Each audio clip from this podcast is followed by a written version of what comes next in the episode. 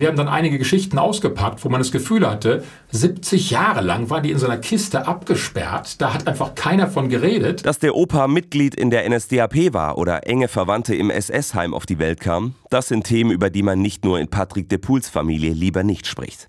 Er findet es aber wichtig, sich mit der Vergangenheit auseinanderzusetzen. Nicht nur die deutsche große Geschichte mit Hitler und Göring und den großen Nazi-Figuren, sondern auch unsere ganzen Familiengeschichten sind genauso auch Geschichten im Nationalsozialismus. Und die Familiengeschichte von Patricks Frau Judy? Das genaue Gegenteil.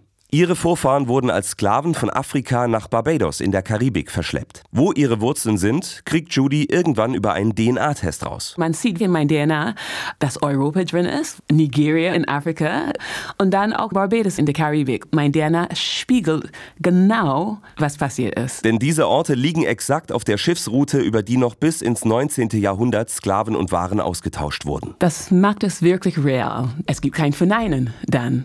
Und das zu sehen ist ist, ist wirklich unglaublich. Judy und Patrick, zwei Menschen, die noch bis vor wenigen Jahrzehnten gar kein Paar hätten sein können. Aber gerade wegen dieser so unterschiedlichen schwarz-weißen Familiengeschichten sind die beiden überzeugt? Das ist passiert. Lass uns darüber reden. Weil das ja in unserer Gesellschaft, die wieder mit diesem Schwarz-Weiß-Denken kommt und mit so vielen Verschwörungstheorien und Mythen. Es gibt einige Dinge, die, ich glaube, wir aufarbeiten könnten.